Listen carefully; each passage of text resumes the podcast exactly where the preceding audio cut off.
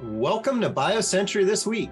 I'm Jeff Cranmer, Executive Editor of BioCentury, and I'm joined by Simone Fishburne, Editor-in-Chief, Karen Tkach-Tusman, Senior Editor, and Paul Bonanos, Associate Editor.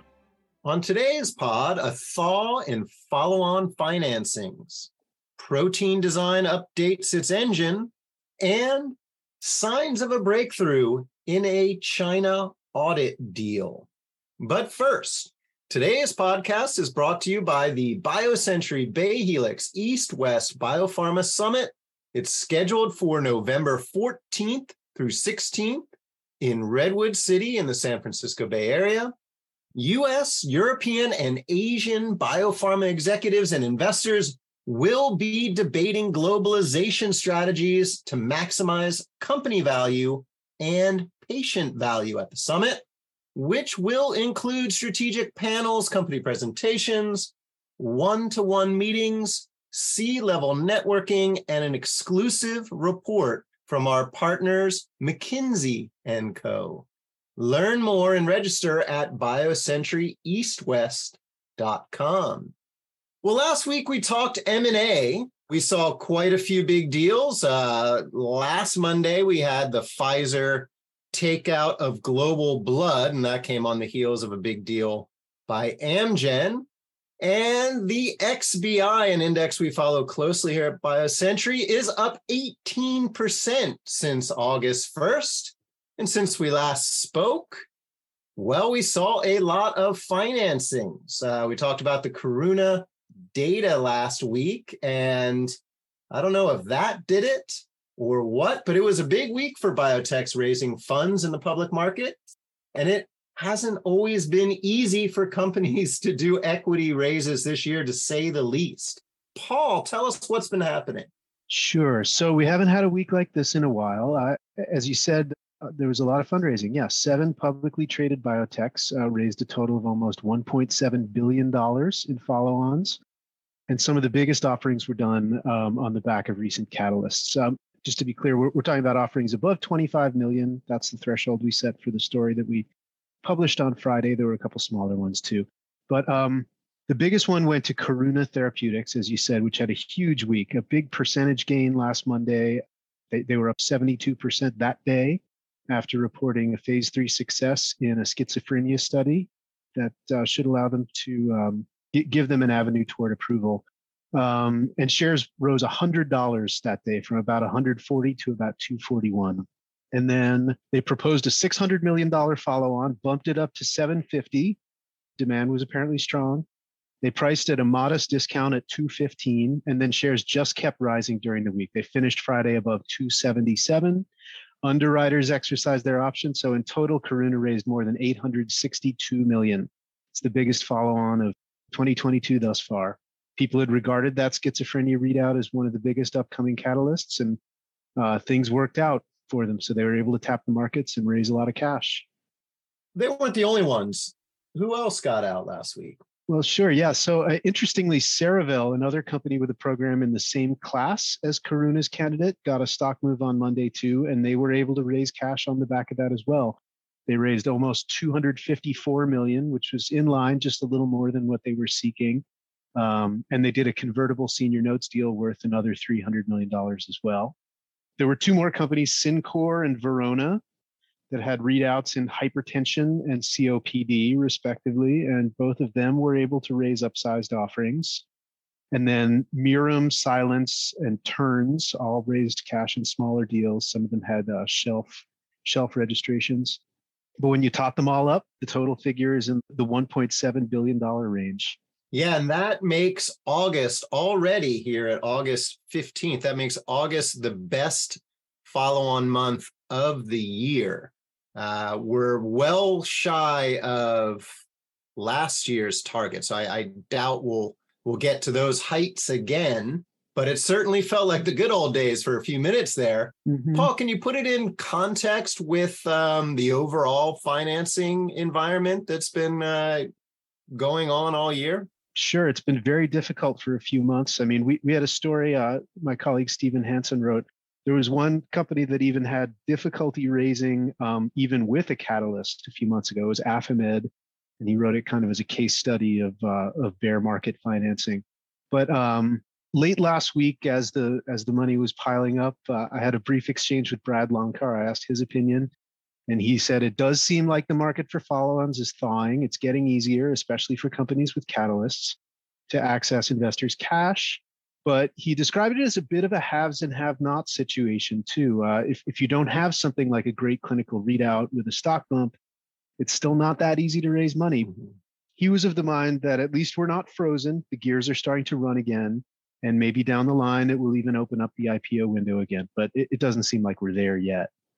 So, Paul, I know you've just spoken to Brad on that. You know, I don't think people can expect it to go back to it was what it was last year. That's sort of, I don't know that that's even the metric that people are looking for. So are they looking for momentum? Are people feeling more optimistic? I ask because I'm speaking to some C E Os out there and it still seems pretty ugly. So how do you look at the data? Is this just a trickle? Uh, it, maybe it's a short winning streak um, that is producing, you know, kind of outsized numbers this past week. But again, if there were companies that did have catalysts and weren't even able to raise, then this seems like it's at least incrementally better than that. You know, we'll have to see. Uh, as Brad said, if you don't have great news behind you, maybe it's still going to be really difficult. I'm sure that there are plenty of C E Os out there that are still trying to be creative or looking for ways to raise. Um, at the very least, in the case of of someone like Karuna, if if the the stars align, you know, the money's out there, and this is a sign that you can raise plenty of money, yes. And Brad Longcar, of course, the C E O of Longcar Investments, uh, a buy-sider who uh, closely watches uh, not only the U S, but the China markets as well. Yeah, and to your point, Simone, the, the I P O market still uh, is not open for business. We saw Disc Medicine last week found its path to NASDAQ, probably not the way it might have imagined a year ago when it raised a ninety million dollars crossover round led by Orbamed. We saw them uh, enter a reverse merger with Gemini Therapeutics last week. Now, it will get them to NASDAQ. They do have commitments from a syndicate led by Access Biotechnology for about a fifty million dollars financing.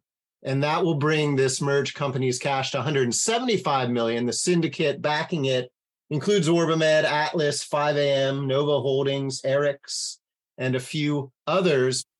All right, let's turn to Karen for a look at what's new in computational protein design. Now, Karen, you wrote a big story on the topic a few years back. What's changed since? What's new? Well, um... couple of years ago, and I think in twenty nineteen, I had the pleasure of meeting with David Baker and uh, meeting his lab, one of the drivers of the computational protein design, de novo protein design uh, revolution. They've got a bunch of spin-outs out of their Institute for Protein Design at University of Washington.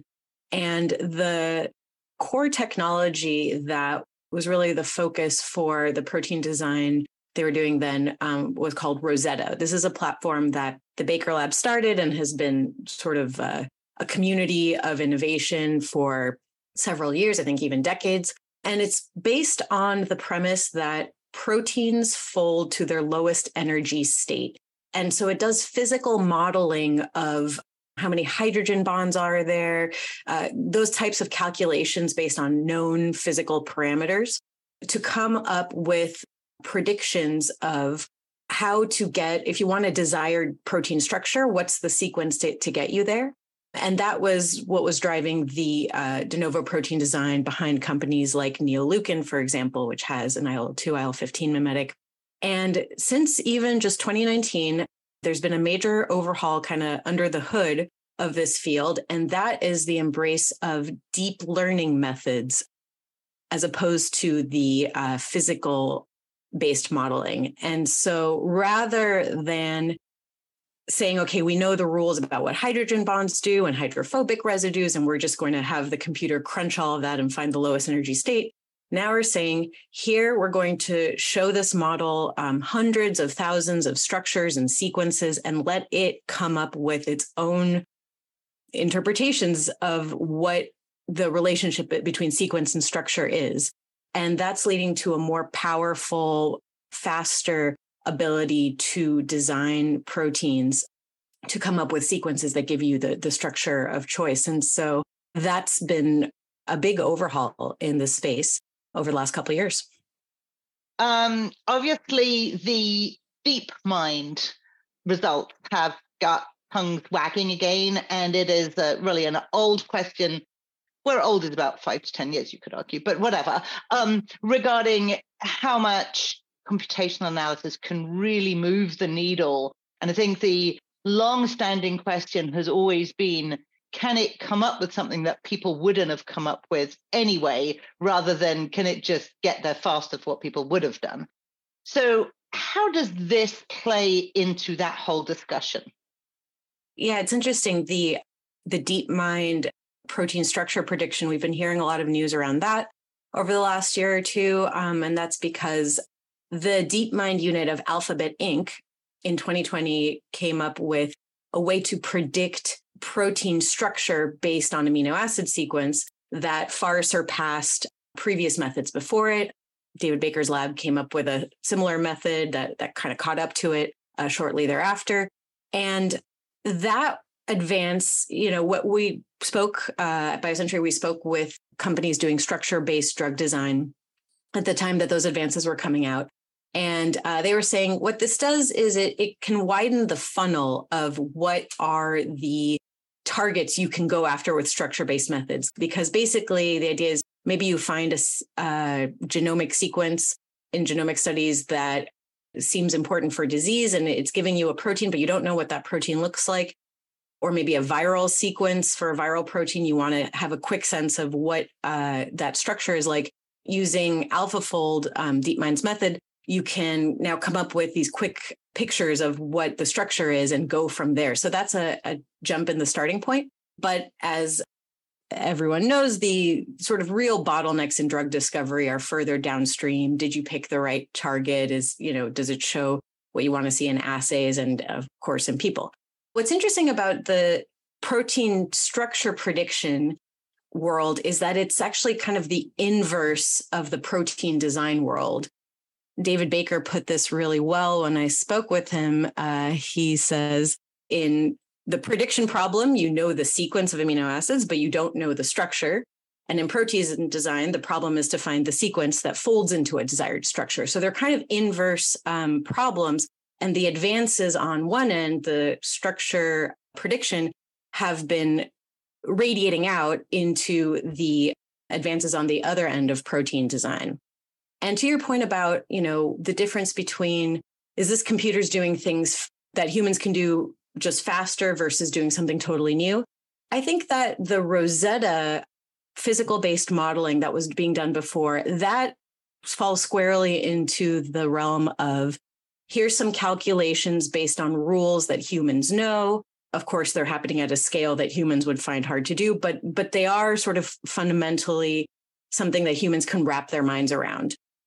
I think the deep learning-based methods that are driving structure prediction and protein design now are more in the realm of computers coming up with connections that the human mind can't wrap their minds around. I think Baker was saying fifty to ninety million parameters that it's uh, using to come up with these predictions. So I think we are edging toward that higher level machine learning case. Karen, I'd be interested in hearing what companies you're watching. So I mentioned Neoleukin before. They've got a cytokine mimetic that shares less than fifteen percent sequence identity with endogenous I L two, but it looks uh, like endogenous I L two, just kind of smaller.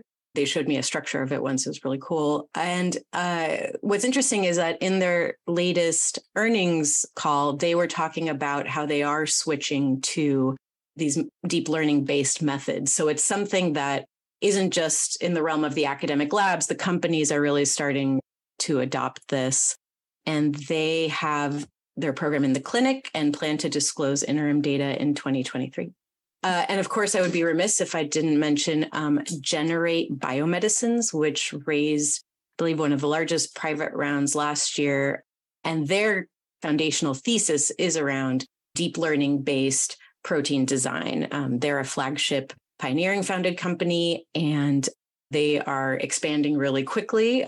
So look to see some interesting stuff coming out of them as well. Excellent, excellent wrap up. And if you want to dig deeper into this, Karen's story is on biocentury dot com, as well as Paul's roundup of the follow-on financing environment. Let's turn quickly to auditing, everyone's favorite topic. Get out your your green eye shades, or is, or is that a different department? I keep track of this stuff. But plans by four Chinese government-owned companies late last week to delist from the New York Stock Exchange could signal that a deal between the U S S E C and its Chinese counterpart on cross-border audits could be nearly in hand. Now, these companies, um, insurance companies, a petroleum company, a few others, nothing in biopharma, their plans to voluntarily delist, which were revealed in S E C filings Friday, it would remove a key concern by Beijing that the U S would pick companies too sensitive to inspect during trial audit inspections. Now, Brad Longcar and Kyle Sullivan, who's a V P in the Albright Stonebridge Group's China practice, both saw this move as a, a positive sign that these long-running negotiations between Beijing and Washington over this matter could be reaching a positive conclusion soon. Uh, it's a far cry from where we were back in March, when the S E C surprised quite a few investors by releasing a preliminary list of foreign companies that use auditors that the U S Public Company Accounting Oversight Board cannot inspect. That list included a few prominent biotechs, Beijing, HutchMed, and Zai Lab. Stocks tumbled a bit. And we also saw uh, shortly thereafter, in May, a top S E C executive warned that significant issues remained for the S E C and its China counterpart to reach a deal that would ensure U S-listed Chinese companies are compliant with U S auditing rules. Now, we've seen a few of these companies, Beijing, HutchMed, Zai, they've hired U S auditors. I spoke with Josh Smiley, Zai's new C O O, last week, and he said that investors, at least their investors, are starting to hear their message that Zai's on top of the matter, delisting's not a concern, NASDAQ is a huge focus for the company, and so it's uh, move quickly to address any of these concerns. Jeff, it looks like the field is becoming a bit clearer, but are there any sticking points that remain? Yeah, so Kyle Sullivan said uh, he thought some other sticking points holding up a deal uh, were disagreements over redacted information, but he he said he's seen some progress on that front as well. He expects a deal to be announced soon. Thanks for tuning in to this week's BioCentury podcast. All of our podcasts are available on Spotify, Stitcher, Apple, and Google. Kendall Square Orchestra provides the music for our podcasts.